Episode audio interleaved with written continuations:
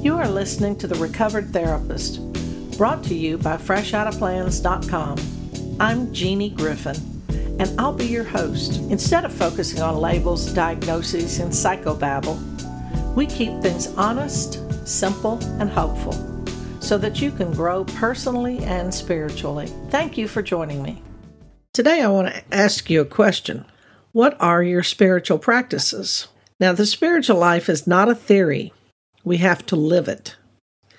And some people define spirituality as a practice for people who've already been to hell, and religion is a practice for people who are afraid of going to hell. Whatever it is you however you define it and whatever you consider it to be, what do you do to formally honor a connection with a higher power? Now, spirituality is not sitting around talking about theory or what you might believe, but what do you actually do that connects you to this conscious contact with, let's call it the, the creator with a capital C, the divine intelligence, the oneness, the divine love, the um, master architect, the God of your understanding, the Yahweh, Jehovah, God, whatever name you call this energy form, there needs to be some sort of honor and ceremony ritual that you perform that honors it and tries to connect you with it. See, you you are a piece of it. The energy that is the oneness is also individualized in each one of us so that this energy is working in as and through you. it's not out there somewhere. The whole is out there somewhere, but individually, we are a piece of it. So, what are you doing that connects you to the universal energy? Now, there are some very formal things like meditation, and you can do those formally. Like Zen is a very uh, much more strict and formal way of meditating. There are other forms of meditation. You can Google those. There's one that even allows you to move, which I loved because I could never sit still for five minutes. So when I first started meditating, I did much better by moving, and that's called Vipassana meditation. And you chant certain things as you walk slowly and intentionally, where you're focusing and being very mindful of, of walking. But, um, and then there are formal prayers um, that various religions offer, and other quotes that you can use or turn uh, things that you can turn into prayers. And um, but even beyond that there are practices that don't have to be that formal. For instance um, i was with a client today and they discussed something that was hurtful in their lives and I was with a client today, and they discussed something hurtful in their lives. And they said when they went outside to get in their car, they looked up and saw this enormous rainbow. Went from one side of the sky to another side of the sky. And that was a connection. They felt reassured by it. It wasn't something they prayed for, but, you know, didn't say, God, please give me a, a rainbow so I know you're around. But it's something that other people might call a divine coincidence, synchronicity, but in that person's life, it meant, okay, I've got you. I reassure you that that this is not just random, that I care for you, whatever the I was. There are other um, ways in nature that you can ask for the synchronicity, ask for a sign, and if nothing else, I know sometimes when I'm most perplexed, I go outside and sit and just simply watch nature. You watch a dog or a cat, or you watch a squirrel being a squirrel. It's it's got the same life energy in it that you and I do, but it doesn't have this gift slash curse, I call it, of being able to think and reason and philosophize. That gets us into lots of trouble sometimes. So ask yourself, what can I do to connect? And one of the things that is taught throughout not just religion, but in many traditions and and also in the 12 step program is to get out of yourself and be of service. Where in your life when you're the most distressed about your own life is when you need to reach out and see how you can help someone else.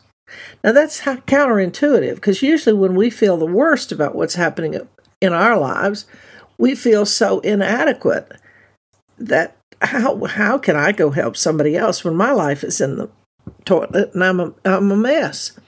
Well, that's the whole purpose to get out of yourself and help someone else. Um, you may recite just a very simple help me, do for me what I can't do for myself, get me through today. Thank you for uh, keeping me sober today. Thank you for uh, the ounce of gratitude I had this morning. It doesn't have to be totally formal, okay? It can be walking in and opening a door for somebody to go in, taking and acknowledging that other people are on the planet and that you will take the time to do that and to be kind. Those are spiritual practices. And in doing that, it's almost as if we're an empty vessel. When we do that, we become this empty vessel, and this this power, this energy, this higher power is working through us and as us. So we become the face of this power that no one else can. You are the face of God. You're the face of, of Spirit, the Creator, that showed up as you. And there's nobody else that can fill that role exactly like you can. You don't have to always be so quiet and humble. You can be filled with joy. You know, every kind of emotion. You can be in despair and reach out and ask for help. You can look at your bank account and see nothing there and say, you know, I realize that my paycheck comes from so and so, another earthly person, but my source, my source is something higher. And I don't have to understand what it is. I just have to know that it's it's the source of all my my money, all the source of all my inspiration. It's the source of all my joy. And show me what I'm supposed to do and what I'm supposed to leave up to this power to work out. And when I'm in that spot, I also remember I've said this many times the universe has no clock. So while you think I've got to have it today, you're going to get whatever you need in the appropriate time. And letting go of the outcome and saying, Thy will be done, then you step out of the way and forget about it. For those of you who don't know these three prayers that are taught in um, 12 um, step programs, I want to read them to you. One is is uh, not in any of the literature necessarily, but it, it's a it's a customary poem called the Set Aside Prayer and it starts out using the word God. And if you don't like that, change it to whatever you like Spirit or Creator. Please help me set aside everything I think I know about myself and others, about my disease, about the 12 steps, and all spiritual terms, especially the term for you, so that I may have an open mind and a new experience with all of these things. Please help me see the truth. The third step prayer I love. Simple. God, I offer myself to thee to build with me and to do with me as thou wilt. Relieve me of the bondage of self that I may better do thy will. Take away my difficulties, that victory over them may bear witness to those I would help of thy love, thy power, and thy way of life. May I do thy will always. See, I love that one because it's it's saying take away all these difficulties, not because I want you to be Santa Claus God and, and then I'll be happy, but take this stuff away from me so that others are inspired, so that others are drawn to practicing a spiritual way of life because they have seen this work in my life. The seventh step prayer. Wow, this is one that be careful when you pray this one because it's going to really knock your socks off. My Creator, I am now willing that you should have all of me, good and bad. I pray that you now remove from me every single defect of character which stands in the way of my usefulness to you and my fellows. Grant me strength as I go out from here to do your bidding. Listen to that. Remove every single defect of character which stands in my way of my usefulness to you and my fellows. Grant me strength as I go out from here to do your bidding. One of my character assets and my best one of my best character assets is self-reliance. And one of my worst defects of character is self-reliance. See, your asset can become a defect of ca- character. And if you look at your defect, it's an asset that's gone awry. And for those of you who don't know what awry is, that's an old timey term that means it's gone wonky. So, self reliance in my case helps me, you know, be a self starter, helps me initiate things, helps me as an entrepreneur uh, helps me think, okay, I can do that. I, where where can I learn? Where can I learn? I can I can do that. But it also can separate me from my fellows.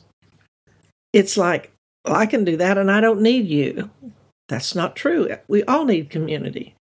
It keeps me separate.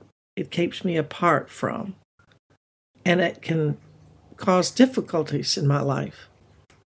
So I surrender that to this higher power and say, get it out of the way so that you can work through me, in, as, and through me.